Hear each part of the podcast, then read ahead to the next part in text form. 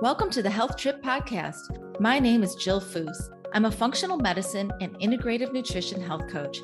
I created this podcast to bring you along as we travel down intriguing, science-packed roads, debunking old medical paradigms and perusing new innovative therapies and modalities with the finest functional medicine doctors, practitioners, and like-minded biohackers while living our best life. Enjoy the show.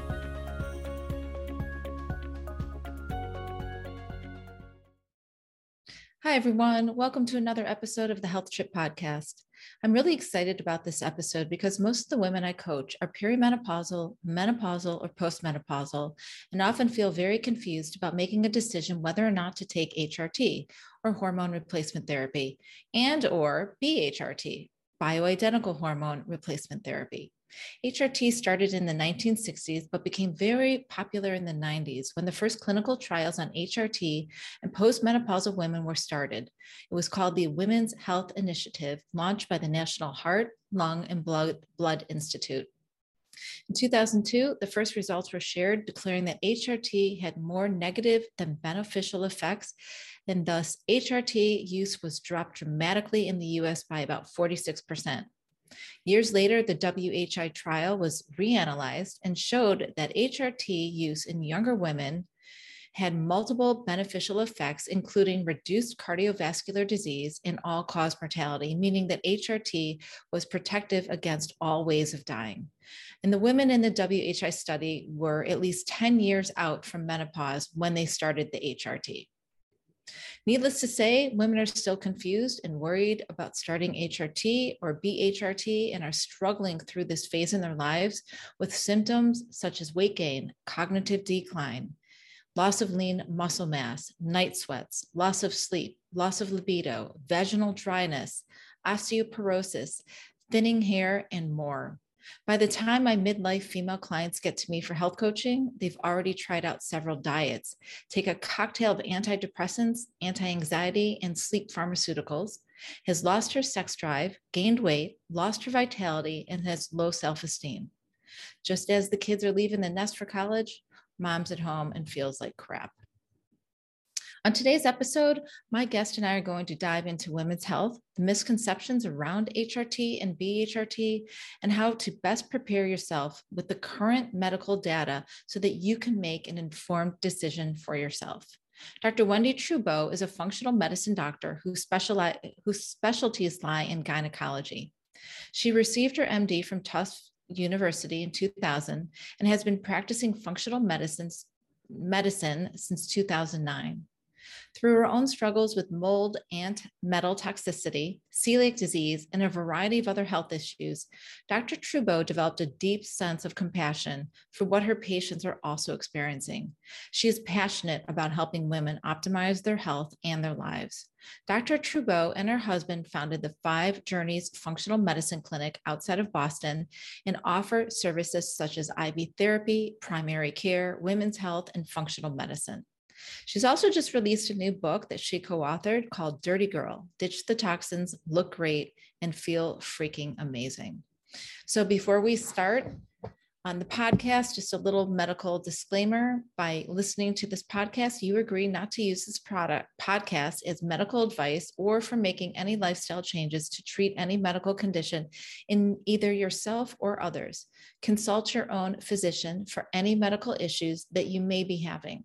This entire disclaimer also applies to any of my guests on my podcast. So sit back, relax, enjoy the podcast, and let's get started.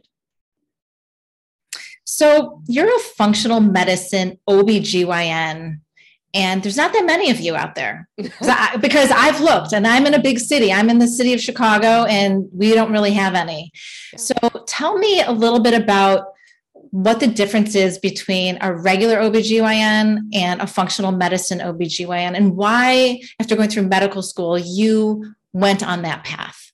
Sure. So technically, I'm no longer an OB because I retired from obstetrics in 2009. So I only do gynecology. And I would say in the field of obstetrics, you don't really need functional medicine because that's all about having a mechanical process occur. You're growing a human, it comes out of you, hopefully everything's safe, easy, and without complication. So you don't necessarily apply functional medicine to OB.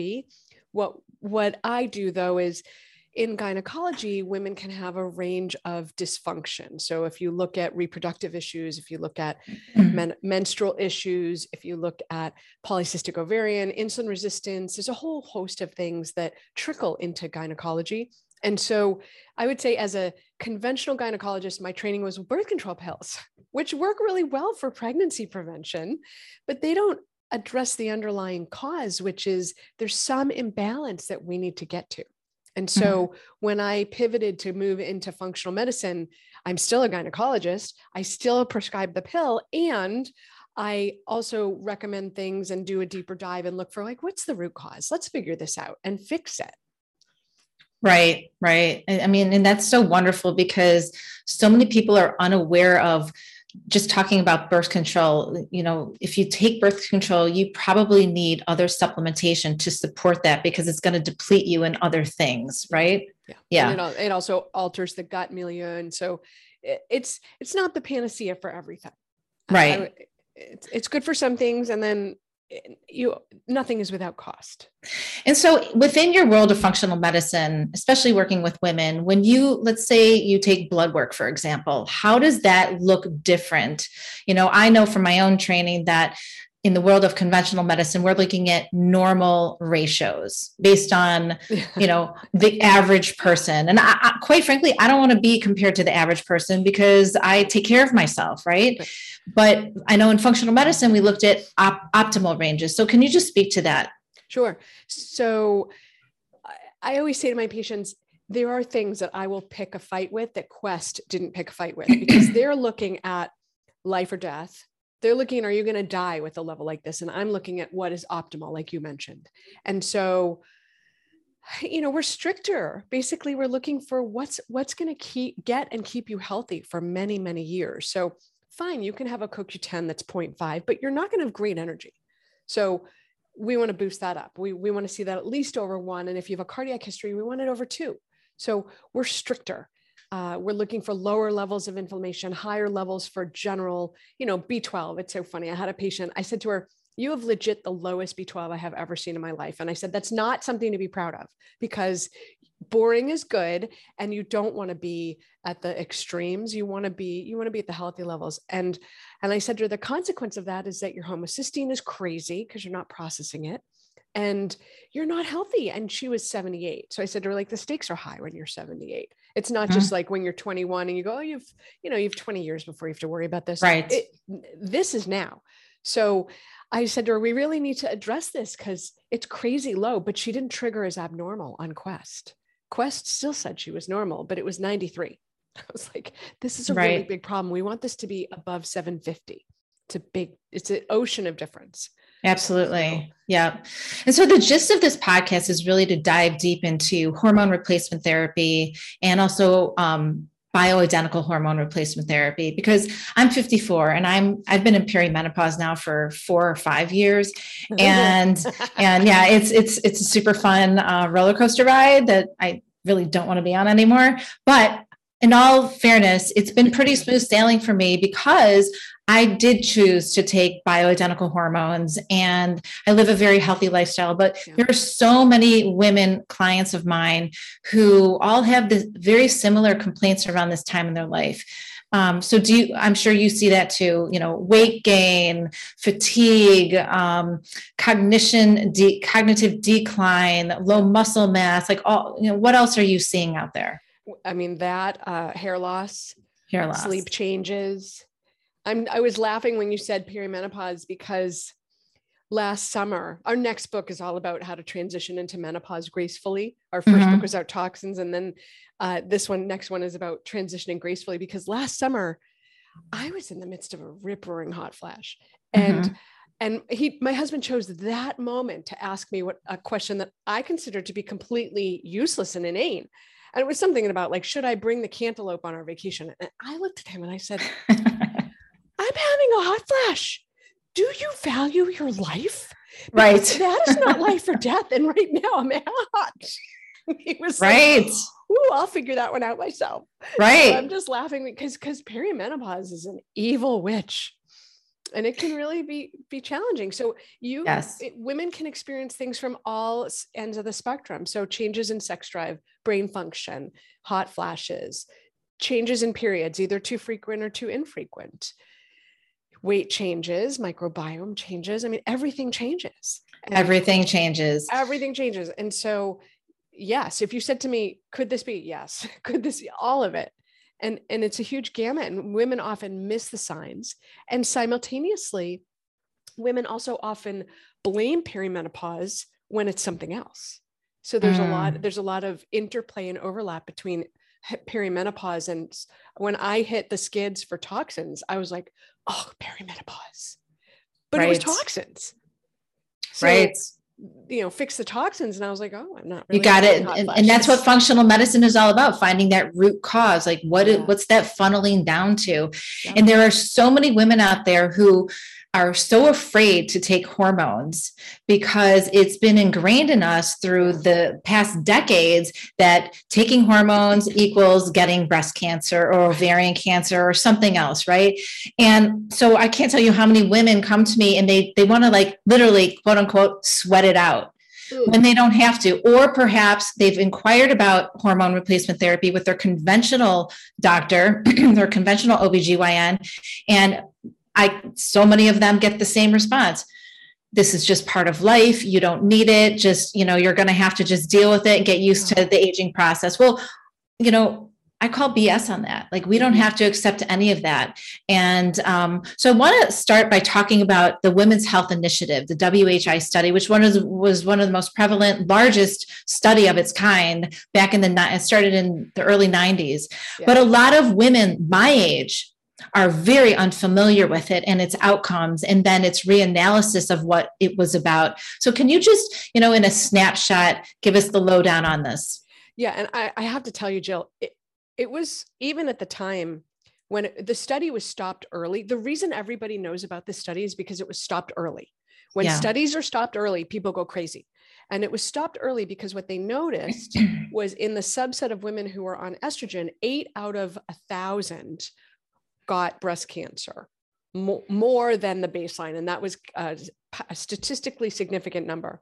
And so the study was stopped and everybody heard about the study. And then it was all we talked about. So the study looked at women who are at least 10 years away from menopause, who both had and didn't have their uterus. And if you had your uterus, you got one set of hormones, which included progesterone to protect the lining. And if you didn't have your uterus, you got only estrogen. I have to tell you, the study was, it didn't allow women who were significantly suffering from perimenopausal symptoms to participate, which nobody comes in my office and says, let me protect my bones. They say, I want to kill my husband. Right. So the wrong women were studied, and they were really far away from menopause. And the farther away from menopause you are, it does look like the risk goes up if you're going to start hormones and you're remote from that transition. So they used a subset of women who it really wasn't a good group. And then if you really needed the hormones, you weren't allowed to participate. So the whole thing was a little goofy. And so it was stopped early because they found this very small increase in breast cancer. But another problem with the study is that they were using non-bioidentical hormones. And let's talk about that for a minute, because essentially most hormones back in the day were from pregnant mare's urine. And if you take the first couple letters of each of those, Premarin, it was the most common form of estrogen on the market, which is from a pregnant mare. Now, if you're a pregnant mare and you get Premarin, you're going to be stoked because that's what you need. But if you're a woman, you shouldn't be using pregnant mare's urine because it's close enough to occupy the receptors, but far enough away that your body has to work extra hard to metabolize and detox off of it. So you make it even harder on the body. So bioidentical hormones look like what your body is producing, and non-bioidentical hormones look not like what your body is producing, but close enough that you can utilize it. Walk us through the hormonal changes during premenopause through postmenopause, starting in let's use a healthy woman in regards to all of her sex hormones or her sex steroids. Okay. I'm going to go a little bit of a high level because this is so we can get really drilled in or we can go high level. So I'll start high level and we can certainly drill down. So when you're born, if everything's working, you have two ovaries and they start to function and put out eggs at puberty. Mm-hmm. And when your eggs are theoretically limited, meaning you have what you have and you're going to make what you make. And when you use up your store, you're done. Okay. That's the going conversation. Mm-hmm. So what goes into this is your brain says to your ovaries, hey guys, time to do your work. Your brain is putting out something called follicle stimulating hormone or FSH. It goes to your ovaries and sort of lights them up and your ovaries produce an egg. This is assuming everything's normal, right? And when you produce that egg, your progesterone levels go up. If you fertilize that egg, your progesterone levels stay up. And if you don't fertilize that egg, you have a period. Okay. That's big picture. And estrogen tracks a little bit before progesterone. So in perimenopause, what starts to happen is your brain is still saying to your ovaries, hey, get to work. Give me an egg, except your ovaries are getting to the end of their functional span. So they are at times not able to produce an egg. So you're in the perimenopause, what happens is you're starting to irregularly ovulate because the ovaries aren't responding in the same way to these signals. So follicle stimulating hormone is kind of cranky. And it's like, well, if you're not going to listen, I'm going to talk louder. So follicle stimulating hormone goes up when the ovaries stop being as responsive. And that's why we use that as an indicator for, are you approaching menopause? What's happening? So the interesting thing is for reproduction, you like to see it in single digits. For perimenopause, you start to see it creep up. Once you're over 20, technically you're considered menopausal, and women are mad. Like, why are you calling me menopause? I still have periods every month, or I skip a period. That's because it takes a couple of years for you to fully deplete the ovaries and to catch up with what the brain has already recognized. Mm-hmm. So at a level of over 20, you're menopausal, which means your fertility is significantly decreased. It's not zero though, because you're still making eggs. So you could still potentially get pregnant in this perimenopausal period, which is really awkward for a lot of women because they think, oh, well, I'm over 45. I'm not fertile. You are. Be careful. So back to what's going on when you don't ovulate, you don't set off that chain of events that occurs that causes you to have a period. But because you're still producing some estrogen, you're making an estrogen lining in the uterus and that grows. So now imagine that like a tower of blocks. If the blocks get high enough, it gets unstable. So as you have unopposed estrogen that's just making the lining grow, you're building a lining, but you don't get the signal to shed it. And now you have irregular bleeding. Because you're not, it's anovulatory, meaning not ovulatory, no ovulation, bleeding, because the lining of the uterus has built a level so much that you just have to shed it. So that's kind of a nutshell for what's happening. But then sometimes you'll produce an ovary, you'll have a normal cycle. Now, as those hormones start to dip, the precipitous drop causes issues for women. So sleep disturbances, crankiness, brain dysfunction, memory issues, it can alter the way you build muscle and your testosterone level. So there's all these domino effects that start to happen for women. And those are very disruptive. Now we can't say anything about perimenopause without talking about the adrenals, because your adrenal glands, as you approach menopause, there's a pathway in the adrenal glands where the adrenals pick up what the ovaries are not doing. So the adrenal glands has two major pathways. I'll super simplify it. One is fight, flight, or freeze. Keep you alive, keep your blood pressure up, and get you out of the way of that oncoming truck. That's prioritized, right? That's life. And then there's this other one, which is as you start to transition into menopause, you have DHEA turning into testosterone and estradiol. So you can get, and by the way, progesterone is over on the fight, flight, or freeze side. So you have your progesterone, your testosterone, and your estradiol being produced in the adrenals. However, because we're so stressed and because we don't sleep enough and we eat food that throws us off and we may not exercise properly, we're not as in balance. When you get to perimenopause, the adrenals can't pick up the slack because they're pretty overloaded. Mm. So as the ovaries start to quiet down, the adrenals should pick up, meaning you don't have to transition into menopause in a way that's challenging. It can be graceful, but it requires adrenals that are well cared for, essentially. And you can't start caring for your adrenals when you hit perimenopause. You have to really start ahead of time so that they're prepared. Hmm. That's really interesting. Okay. I want to talk about testosterone for a second, mm-hmm. because a lot of women don't really understand the role of testosterone.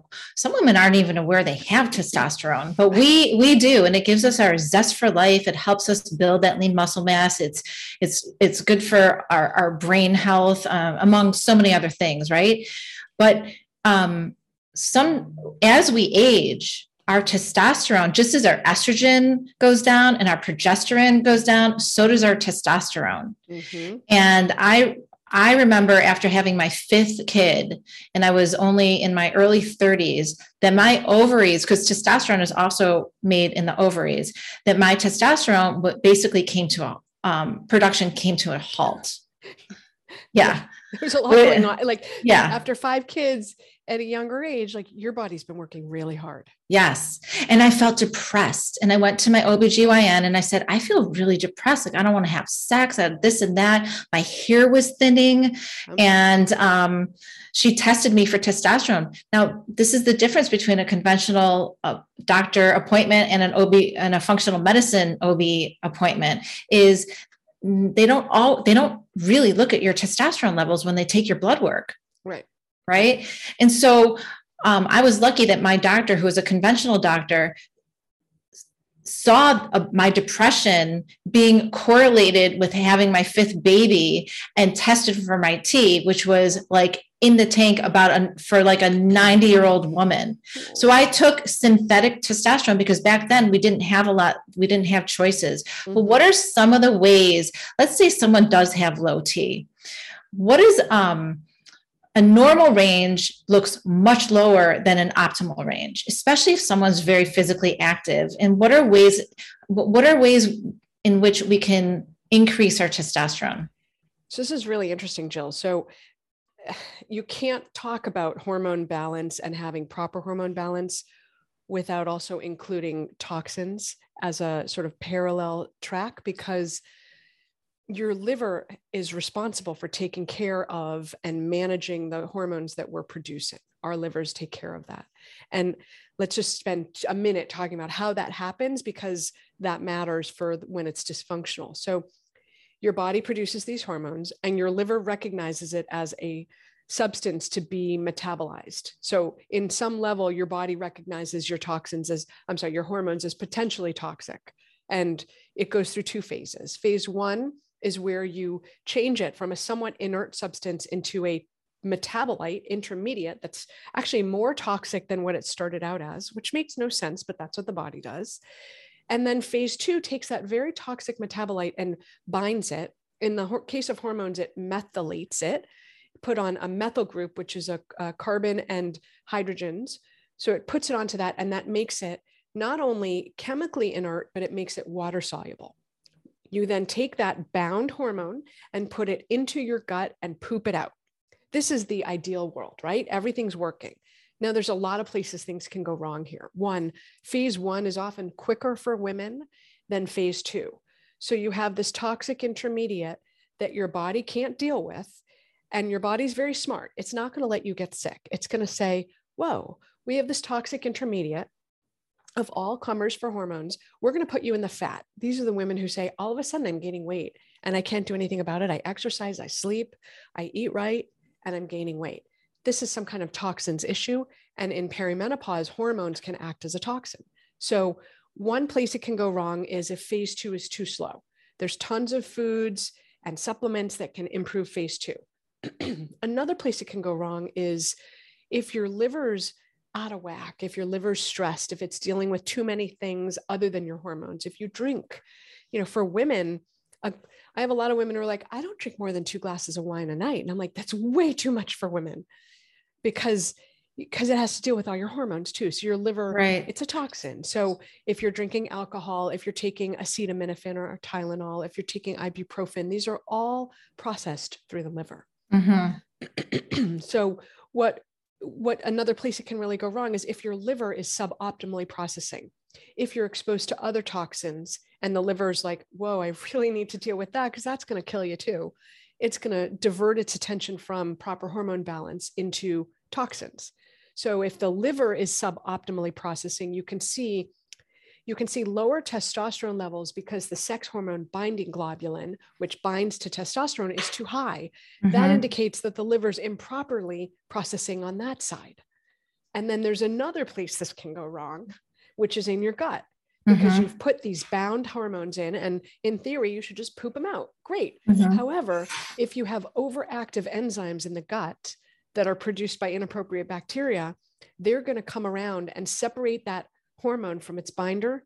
When you separate it, it can't stay in the gut because it's no longer water soluble. It's fat soluble. It has to go back into the bloodstream.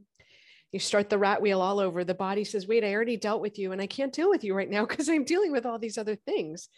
Hang out in the fat as a storage depot.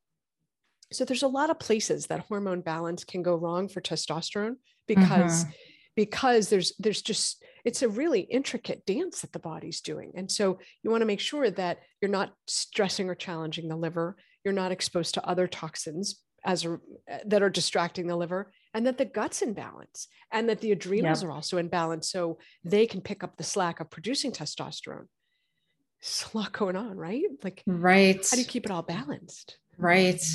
Yeah. You know, it's all about that gut health, right? If the gut is not healthy, if you've got leaky gut, if it's impermeable, you know, things leach out, they cause chronic inflammation, things get stored in as fat. And, you know, no wonder we don't feel good. No wonder our hair is falling out. No wonder our skin looks bad. Mm-hmm. You know, no wonder we can't, you know, achieve the health and fitness goals that we want. We have a lot of roadblocks. Yeah. But when you were talking about the methylation process with the liver, what about those women, such as myself, who have the MTHFR genetic mutation? How does that come into play? And so many people don't even know if they have it because they're not, they don't even know about it to get tested for it. Right. So let's start with, what is MTHFR? MTHFR stands for methyl tetrahydrofolate reductase. And in our bodies, that the methylation is how MTHFR does methylation, and methylation is one key way that we use phase 2 in our liver to detoxify toxic substances. So it's one of 6 pathways we can go down. So first off, about 40% of the population has 1 or 2 genetic mutations in MTHFR. If you have 1 mutation, say you have no mutations and you're just 100% effective at processing your B vitamins and methylating and doing this whole thing. Cool. You're 100% effective. If you have 1 mutation, your impairment is somewhere between 60 and 90% effective. So you're 10 to 40% less than your colleague next to you. If you have 2 mutations, it's somewhere between 30 and 60% gets done. So you're 30 to 70%, 40 to 70% impaired, basically. Right. And what that means is when you're exposed, I mean, I have 2 copies of MTHFR mutation. Yep. So do I. These increase your risk for poor metabolism of hormones, poor processing of toxins, issues with heart, because it doesn't allow you to process your homocysteine through the whole process. You can build up in homocysteine, which is a heart risk factor for cardiovascular disease. The other branch of the MTHFR mutation increases your risk for more anxiety, depression, OCD, emotional disturbances. Mm-hmm. So you either have cardiac or emotional, or both if you have one of each. Like, some of my kids have one of each, which I'm like, oh, I'm so sorry, you know, but so it will impair your body's ability to take care of the things it's presented with.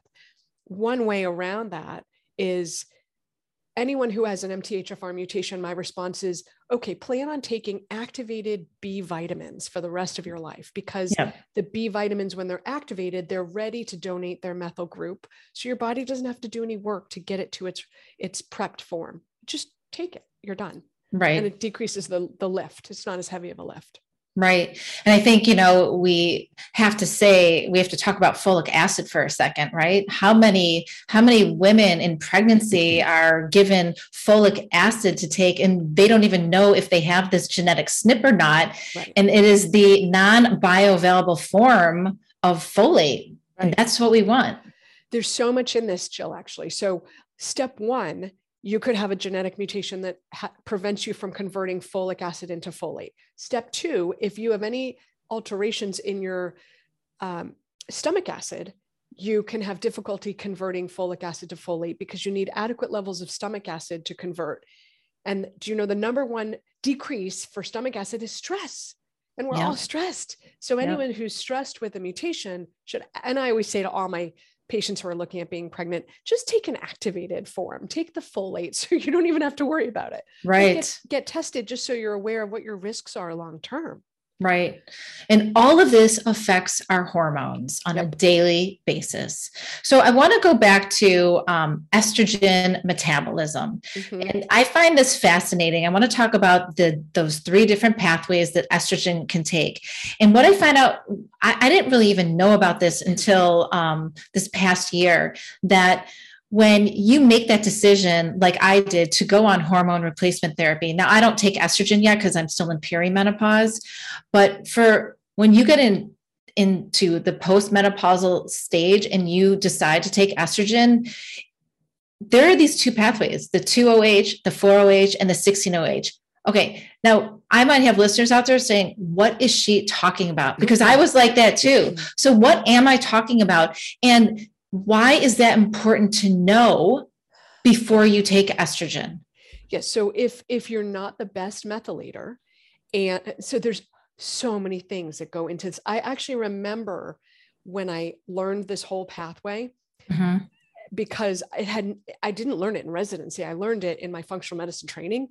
And I remember being horrified because, you know, we're giving hormones to women right and left. Even the birth control pill needs to be processed. So basically, when you process your hormones through, it can go down less harmful pathways, which is the 2-hydroxy, or it can go down more harmful pathways, which is the 4-hydroxy. You do expect when you're processing your hormones to have some 4-hydroxy, but the majority should not be, because when you have the majority 4-hydroxy, these are more reactive substances that are more likely to be oxidated and cause oxidative stress and damage the DNA. And if all of that sounded like gobbledygook, basically 4-OH runs the risk of damaging your DNA and can be pro-cancerous.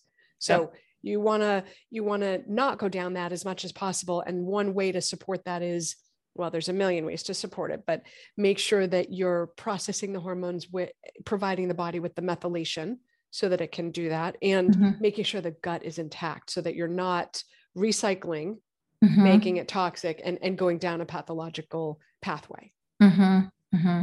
So, but do genetics play a role in which and how your estrogen metabolites choose which path to go down? And can there be like a genetic mutation that signals the estrogen metabolite to go a certain way? There definitely are, especially for, I don't know them off the top of my head, but there definitely mm-hmm. are. These are single nucleotide peptide, SNPs that can make you more likely to process your hormones in one way versus another 100%, which is why it's great to know your genetics and your detox mechanisms.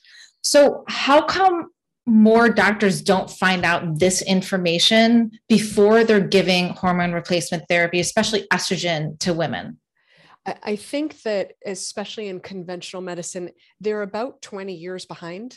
Conventional medicine is 20 years behind. I mean, so in 2002, the Society of Endocrinology came out with the guideline that thyroid stimulating hormone, or TSH, should be below 2 for optimal function. I remember being at 10 years later, approximately 10 years later, maybe a little less, being at the Harvard course on fertility and women's care, and they had not adopted that standard. And this is almost 10 years later. So typically shifts in how to care for people are 20 years behind. It takes 20 years to really become commonly used And so I think the goal of functional medicine is get that data sooner, practice it, but there's a huge lag. And so it's not from maliciousness, it's more from that data has not trickled in yet, because one study generally doesn't change behavior. It has to be a groundswell of studies that prove. And by then 20 years have passed, but then it becomes common. Yeah. But there are tests out there that will look at this pathway. Cause I've looked online and I'm considering doing it for myself, you know, just because I'm a lab nerd anyway. I love seeing numbers and figuring out all the data about myself, but it can get a little bit overwhelming. Right. But it, you know, we use it a lot. I mean, we do. Can I say test names? Yeah, of course. Yeah. So we use the Genova complete hormones test a lot. It's a urine test that people do at home.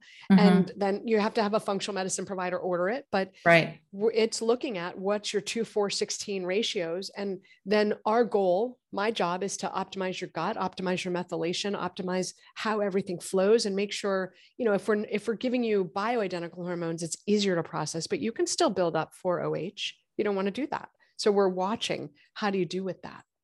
Most of my patients are on things that inhibit beta glucuronidase, which is that enzyme in the gut that disattaches hormones and makes them recycle.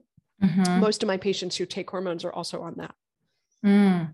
I love that you do that test and you really look at that. That's great. All right. So now I want to talk about the decision on whether or not someone decides to take HRT or BHRT.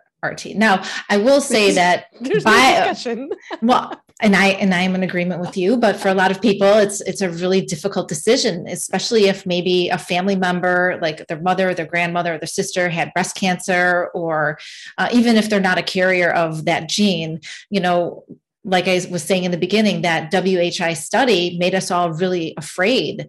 And so I will say that hormone replacement therapy is covered by health insurance plans, right? But bioidentical hormone replacement therapy is not. Not true. No, because so estradiol patch, bioidentical, that's covered by insurance. Oh, that's good to know. Progesterone, micronized progesterone, is covered by insurance. What's not covered by insurance for women, which burns me, is testosterone. So if you need testosterone, the only levels that are on the market are male levels, which are way too high for women. So testosterone is not covered, needs to be compounded, because the levels at which we need it is so much less than men. But no, you can absolutely get things covered. You can't get the creams covered. So if you want to compound a cream, have it be really specific and drill it in, that won't be covered. Yeah. My BHRT is not covered by my insurance plan. So perhaps it's, you know, state by state and insurance company by insurance company, but always good to double check and ask. Yes. So a patient comes into you, she's at that point where she cannot deal with the lack of sleep, the night sweats, and so on. And she wants to have that discussion with you. Yep. And she's confused between HRT and BHRT. What's the discussion you have with her? So in our practice, except for the birth control pill, we are not using hormone replacement therapy unless it's bioidentical, because from a philosophical standpoint, we feel that it's not right to give women something that's so hard for their bodies to break down. So we don't, except I do prescribe the birth control pill, which is not bioidentical. So setting that aside, I'm not giving women anything unless it's bioidentical. It's just not negotiable. Okay. I'm not comfortable with it. I think it's harmful. So, so the discussion is more about, is it appropriate to start hormones in general? Yes. It's always going to be bioidentical. So the things that we're looking at for, is it appropriate to start hormones, is have we done everything we can to optimize your adrenals? Because remember, your adrenals are going to pick up the slack. So anything that'll support the adrenals. So avoidance of alcohol, avoidance of sugar, optimizing the eating plan, acupuncture, sauna, Epsom salt baths, body work, adaptogens. These are specific substances that boost or quiet the adrenals depending on what they need. So optimize your poor little adrenals, make sure you're meditating, not a stress ball, exercising, all that. Right. And then we've done that and you're still having trouble. Then we want to peel off. If you're having periods, then it's unlikely that you're going to need estrogen, but you might need progesterone. Mm-hmm. And so if women are experiencing mood changes, sleep disturbances, swings, then and even before they get into perimenopause, you can have disturbances in progesterone. So we first start people on an extremely low dose, which is derived from yams, which is kind of interesting. It's a cream, not covered by insurance. It's a supplemental remedy. And if that doesn't work, then we move up to oral progesterone and start at 100. It's covered by our insurance. I'm in Massachusetts. Mm-hmm. And so 100 milligrams of micronized progesterone, take it at night. It helps with sleep. It's relaxing. Mm-hmm. Yep. And you can go up to 200. And what I say is let's check you 4 to 6 weeks after you start. And then if you're in good range, cool. We'll check you in like 3 to 4 months. And if you're still in range, we'll check you a year later. We'll just sort of keep an eye on it. Mm-hmm. And then for estrogen, what we're doing is adding it in for women when things become problematic. So and often the progesterone can impact sleep and hot flashes. So it can be impactful for women. And then the estrogen can be added in when women are really at the tail end of their menstrual life. You don't have to wait till the end, but typically women wait till the end. Right. And then again, monitor that. And talk about the multiple health benefits of taking estrogen, because so many people don't want to take it and, it's their personal choice, but let's speak to all the amazing things that it does for us. Yeah. So I think the goal of it is to use the lowest dose that does the job. Yeah. Okay. And it's so funny. I have a patient who has no adrenal glands and her periods as a result, she hasn't had a period in 3 years because your adrenals play a huge role in normal hormone cycle. So her hormone levels were menopausal and she's 32. And I said to her, I'm not trying to get you to reproductive levels. I'm trying to get you to appropriate postmenopausal levels so that we protect your bones, we protect your brain, we protect your heart. So there's tremendous value in hormones when it's appropriately managed to absolutely keep bone health, to heart health and brain and sleep and mood. I mean, it's like everything. It's like life, sex drive. Right. Too. Absolutely. And so then when does testosterone come into the picture? And then do you favor pellets over the cream or a patch? I'm commitment phobic, so I've never liked the pellets because if you don't like the dose, you're stuck with it. You know what? I when I started on testosterone, after I took the synthetic many decades ago, I took a break and then I started on pellets.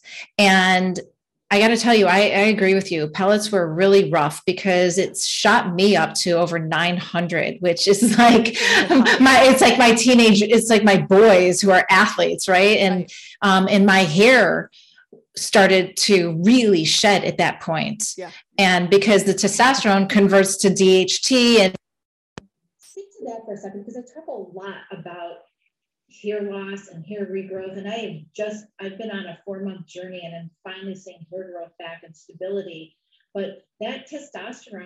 Pellets are too high of a dose on the cream can really, why is it triggering hair shedding? It's basically male pattern baldness. You're starting to, if you kept on with it, you would have the shedding in the crown. Right. Because that's the impact of testosterone on hair. So and your voice would deepen over time and your clitoris would get bigger. So we don't want any of those things. Right. So it's important. It is important. So you asked like, what do I use? I tend to use testosterone in a compounded cream. Yep. And I'm always checking levels. It's yep. Like, if we're doing that, we're going to check the levels. And no, here's the thing. Women are going to tell you if their levels are off, because especially with testosterone, you get ragey, you get hair growth where you're rubbing it in, which is why you should rotate it around. Right. If a woman says, oh, my voice is deepening, I'm like, your testosterone's too high. So what we try to do is do it in a cream, do the low dose test, tweak, test, tweak, test, tweak. So that usually takes anywhere from 6 to 12 months to find your dose. Mm-hmm. But any number of things can throw that off too. So you've gotten to your dose, you've been on it for years, but then you have a major life change, major car accident or move or something really stressful, illness, And all of a sudden, these levels are either way too high or way too low. It's because you've altered your adrenal participation in the matter too. Because don't forget, if you have adrenals, they're picking up, they should be doing some of this work. And if they're not, it's because they're fatigued. Right. Yeah. I switched to the testosterone cream and I am much happier and I go at a much lower dose. Yep. My hair is stable. I don't have that, you know, I didn't have rage, but I definitely remember feeling like a little bit more jacked up. Yeah. But I did. Yeah. But I did have some great weight resistant training sessions. Yeah. Yeah. Right. Not that I want to get jacked up that way either, but let's talk about DIM, because a lot of times when people are on hormone replacement therapy, they're also given DIM to take, and some people aren't. So I want to have you explain what DIM is and why it's an important component to this equation. Yeah. So DIM is a precursor of indole-3-carbanols, which is what you get when you eat broccoli or cruciferous vegetables, except my patients are always like, can I just eat more broccoli? And I'm like, please eat more broccoli. Go ahead. It's good for you. And you would need to eat a bathtub full of broccoli to equal what you could get in a pill. And so I'm trying to remember one of them, either DIM or I3C is less shelf stable. So one of them, either DIM or one of them is less stable and they convert. So I'm trying to remember, I've totally blanked on that, but DIM and I3C help you process your hormones properly. So as I was referring to that inhibition of the beta glucuronidase, it's done with DIM, I3C, and we also use calcium deglucurate. So these are inhibiting the hormones from being unbound so that you can continue to excrete them in a proper manner so that you're not building up again, shunting it into the fat, making the liver work harder. So that's how we largely use it. Okay. And speaking of excretion, is it normal that, or should a woman have a bowel movement every day to help excrete all of these toxins? Because I'm a carnivore and I coach a lot of women in the carnivore and animal-based space. And when you go carnivore or heavily animal-based, you might not poop as much as you normally did because your body is actually utilizing all these bioavailable nutrients. And I always, you know, focus on how to get those daily bowel movements back, especially for women because of the estrogen. Yeah. So I remember in med school learning about what's called the oroanal reflex. And I thought that was hysterical. Eat and poop. Now, by that time, I was already a celiac and not pooping regularly. So when they said, every time you eat, you should poop, I was completely blown away. I was like, what? Who does that? Yeah, that's a lot of pooping. Yeah. So, but when you stop and take a step back and think and go, you know, you're eating 2 to 4 times a day, depending on your eating plan. And even as efficient as you can get, you still have waste, and moving that waste is critical. So my bottom rung of acceptable is once a day. If you can poop every time you eat, that would be amazing and ideal. And so, you know, it's difficult when you're on a carnivore diet to get enough fiber, because that's also helps loosen up the stool, make it less packed, help you move. So that is a challenge, no question. I usually fiber, magnesium, aloe help move you along. You can do colon hydrotherapy. Sometimes you need to retrain the gut to move regularly. Absolutely. And also the gallbladder, right? Because when you're eating if you're eating a bad diet, the standard American diet, your gallbladder can become very lazy because it really doesn't have to do too much work. Right. But when you start going low carb to animal-based or to carnivore, you don't have all that fiber in there. And all of a sudden you're like, to your gallbladder, knock, knock, knock, wake up. You got to like do your job now. And it's very hard to get it going again. So yes, but pooping is something I work on with my clients all the time. And whether they're eating a lot of vegetables or not, but so important to move those toxins out of the body. Yeah, it's critical. So I want to talk about cancer, women who've had cancer, and then maybe they were young and they had cancer, maybe breast cancer, ovarian cancer. Now they're sort of being pushed into menopause quite early. And are they candidates for taking hormones? What does that look like? All right. So we're going to tread really lightly here. Yeah. So if a woman has had, so let's go into different category. So if a woman has had BRCA1 or BRCA2 related breast cancer, which is a gene mutation that raises your risk for breast and ovarian, if a woman has had any cancer related to that, then the knee jerk would be no, because the estrogen will stimulate the cells to grow. So you don't want to do that. So that's one category. So I would say any woman who's had BRCA1 or 2, I would not give them estrogen. I think it's unsafe, you know, that they're at risk. But what about progesterone and testosterone? So progesterone and testosterone are both precursors in the adrenals for estradiol. And so, no, I wouldn't necessarily give those at therapeutic levels, because you can convert both of them into estradiol. Right. You can give something called 7-keto-DHEA, which can help mitigate the effects of lack of hormones. You can give that because that will not convert to estradiol. So that would be reasonable. And then working on adrenal health is critical. And then the other thing that you want to sort of put alongside that is any woman who's had cancer and gone through chemo and radiation has a boatload of toxins that we need to get rid of. And mm-hmm. getting rid of those will also help with how they feel, because they're super toxic. Mm-hmm. You could even argue some major causes of cancer are toxins in general. And so you'd want to do a full evaluation and make sure you're optimizing the liver, detoxing them, rigorously detoxing them. So that's the BRCA category. Then there's the non-BRCA estrogen receptor, progesterone receptor positive cancers. That's not a candidate for estrogen either, because you don't want to stimulate that cancer cell to grow again. And then there's the estrogen progesterone receptor negative cancers. That's a possibility. And I say possibility as opposed to definitive, because when you've had breast or ovarian cancer, everyone is pretty jacked up and mm-hmm. nobody wants to do anything that's going to mess you up. And so, right. So you really have to understand, I mean, I wouldn't do any hormones without detoxing a woman first. And that can take a couple of years, because you really need to make sure the liver's working, the gut's working, the adrenals are working. I call that the Holy Trinity. Yeah, adrenals, liver, and gut. Yeah, that makes a lot of sense. So let's talk about lifestyle factors now. Yeah. So now we've talked about women who are candidates for hormone replacement therapy, whether it's HRT or BHRT. And we've talked about women who have cancer who might not be candidates, who definitely, it sounds like, are not candidates. Yeah. What are lifestyle factors for both groups of women in terms of managing their hormones? Sure. I love this. So there's so many things women can do that aren't straight hormones that make a difference mm-hmm. for hormones. So look at the foundations of life. So are you eating the right food for your body? People often say to me, what's the best way of eating? Right. And I'm like, you know, that really honestly differs between people.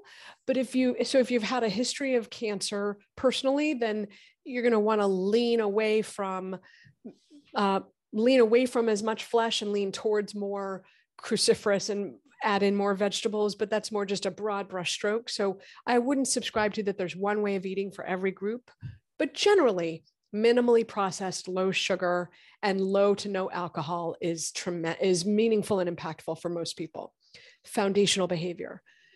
Make sure you sleep enough. Now, if your hormones are out of whack, it can disrupt your sleep. So what can you do to help your sleep? Fix the adrenals, support the adrenals, give them what they need. That's acupuncture, massage, even meditation, breathing, Epsom salt soaks, adaptogens. There's a long line of things, and things that stress the adrenals. We go back to the platform behaviors. Don't eat a lot of sugar, don't drink alcohol, and don't be a stress ball. So make sure you manage the inputs. Mm-hmm. Mm-hmm. And then there are some estrogen receptor mimickers, I'll say. They don't turn it on, but they can occupy the receptor and make your body think that it has estrogen so that it quiets the symptoms down. So Siberian rhubarb is one, and it was studied, and they actually did a head-to-head with hormones, and it held up well with hormones. So that's another product that you could look forward to manage if you're not a candidate for hormones. But it's really about all the platform things, because if your adrenals are, and getting rid of toxins, because toxins will shut the system down and put you into a state of inflammation and stress. right, increasing your symptoms. So I think this is a great place to talk about your new book that you co-authored, which I see behind you, called Dirty Girl: Ditch the Toxins, Look Great, and Feel Freaking Amazing. Great title, by the way. I probably say that to myself twice a day. Right? Right. So tell us about your book and how you got so into detoxifying. Sure. Well, I mean, I always think it's always personal, right? So I hit a health wall and gained almost 10 pounds, lost a ton of hair, and had a rash on my face that was unremitting. And really, as we untangled it all, it got very clear that I had too many toxins in my system, and they had reached a point where they were now clinically relevant and causing problems. I had them for years, I'm sure. Look, I'm a child of the 70s. I grew up in the 70s, we ate sloppy joes for dinner. And then the 80s, we had microwaves. Like, these are things I grew up with, you microwaved in plastic. So I was piling things on as a child, and then went to med school, was very stressed, developed celiac, had gut dysfunction. So there's a lot of layers to this, but I really hit the wall when I was 49. And so I did all this testing on myself. And I said to my husband, I am such a dirty girl. And I'm the poster child for healthy living. How is this possible? And so what we said was, if it happened to me, and I am like crazy about super healthy living, it could happen to you. So let's make a roadmap so people don't have that happen to them. Don't do what I did. Read the book, make changes, avert it, because it is coming for most of us in the form of fatigue, menopausal issues, weight gain, bone loss, cardiometabolic disease, cancer. I mean, these are all of those contribute to those states of being. So we wrote this book so that people didn't have to go through what I went through, because it was pretty awful. Yeah. You know, that is one of the areas of focus I do talk about with my clients is the toxins, the incoming. You're spending money on me to help health coach you. You're spending money on functional medicine doctors to get all of the data that you need so you can make educated decisions. Yeah. You're spending money on this great, organic food, but maybe your laundry detergent is, Tide, or maybe you're using, Dove shampoo and conditioner and your nail polish. Like, how important, how far do we go? Is this all or nothing? Because it gets expensive. So it isn't an all or nothing, but it is a constant process of improvement. So take whatever you're running out of. Well, okay, Jill, let's address the money first off. It is expensive to convert into sustainable, organic, non-harmful, non-toxic. It is more expensive. However, what you're stepping over is that it's actually a lot more expensive not to. I think it's something like 1 in 3 Americans has either diabetes or insulin resistance or prediabetes. That's very costly. Yes. So you can pay now for something that's more expensive, or you can pay later to deal with the issue of it. Right. So I would say it's actually cheaper in the long run to do a more sustainable approach, but you have to look at it that way. Yes. It's it's definitely a mindset thing. So the way I look at it is, Rome wasn't built in a day. You're not going to overhaul your house in a day, but what you want to do is figure out what you're running out of and level to the highest level you can. Okay. So whatever's, look, I have 4 kids. You have 5. Did you stop at 5 or did you keep going? Oh no, I stopped. Okay. So I have 4, you have 5. I'm assuming your youngest is out of the house already almost, because at least 19. So but when you had 5 kids at home, you were doing a lot of laundry. So you're going to run out of laundry detergent way before someone who is just living alone. So whatever's that thing that you use a lot of, that's the most impactful thing to level up on.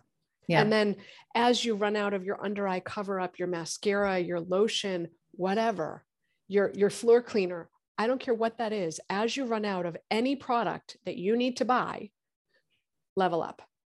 Yeah, that's great advice. And I often tell my clients to download this app. I love this app, and there's multiple apps out there, but I use Think Dirty. Yeah. And I think it's great. You can plug in the product that you're actually want to find out about, or you can even plug in just the category of something you're looking for. And it gives you red, yellow, and green sort of warning color signs. And I think it's very, very helpful. And I agree. As I used up things, I replaced them with better for you options. Yeah. And like we're, you know, this all goes back to balancing your hormones. It goes back to finding out, do you have an MTHFR genetic SNP or maybe another SNP, right? And all of it matters. So, you know, it's like you can't, if you take your car in and to try to fix the engine, but you're just going to fix one part of it, right? It's just not going to work as well. No. So eventually you got to fix the entire engine. Yeah. I would say take a systems approach. Like you matter and you're worth it. Yeah. So, and the other app I love is Environmental Working Group or EWG. And I just heard that they have an agreement with Amazon to showcase products. If you're searching, it'll show up if a product is EWG certified. So they're similar to Think Dirty, which is great because everyone uses Amazon and you should be using either Think Dirty or EWG. So they make it easy to figure out, is what I'm buying actually clean? And I really feel like if enough people vote with their feet, companies will get the message that, hey, my consumers don't actually want all these toxins. Right. How do we level up as a company? Right. Absolutely. All right. So we're coming to an end and I have a few more questions. These are a little bit more fun, but what are your top 3 foods every menopausal woman should keep in her diet? Well, is a category a top 3? So any cruciferous vegetable, broccoli, cauliflower, kale, cabbage. These are fantastic foods because they get you that DIM, indole-3-carbanols, to help you balance your hormones. And so those would be, I mean, within the category of the cruciferous or brassica vegetables, any and all as much as you can. Okay. So my only concern with that is as a carnivore, is that I know that there are a lot of oxalates in dark leafy greens. And when you have the MTHFR genetic mutation, one of the things, the leading doctor on that is Dr. Ben Lynch, right? Mm-hmm. And he wrote a great book and, you know, he always is trying to push dark leafy greens, but then he was on a carnivore podcast and he said, you know, I kind of understand why you wouldn't want to have such high oxalate foods in your diet. Mm-hmm. So maybe perhaps for some people. So I do think, you know, some of the brassicas and cruciferous veggies, but if you have a problem with oxalates and you know about it, that might not work for you. Right.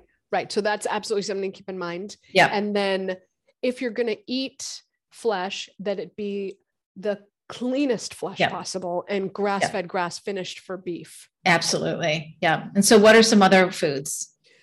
I mean, that's like what I eat, right? Like the meat and vegetables. And then a little bit of grains, but really for me, it's about food that looks like itself and is minimally processed. So absolutely. I think that whatever is bringing you joy in terms of food would be my third category would be some kind of fruit, but probably just berries.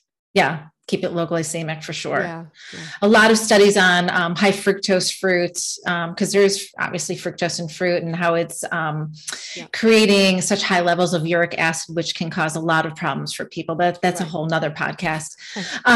What are your favorite supplements for menopausal women? You know, some supplements have to be given when you are tested and you know you have a deficiency, but there are some that probably could be for almost everybody. Yeah. Oh, a ton. So that one I mentioned that has the calcium D-glucarate, the DIM, the indole-3-carbanols. That's one of my favorite, absolutely favorite. And then I really feel like everybody needs support with the B complex. So an activated B complex and vitamin D, because vitamin D regulates your gut, helps your bones, helps your mood.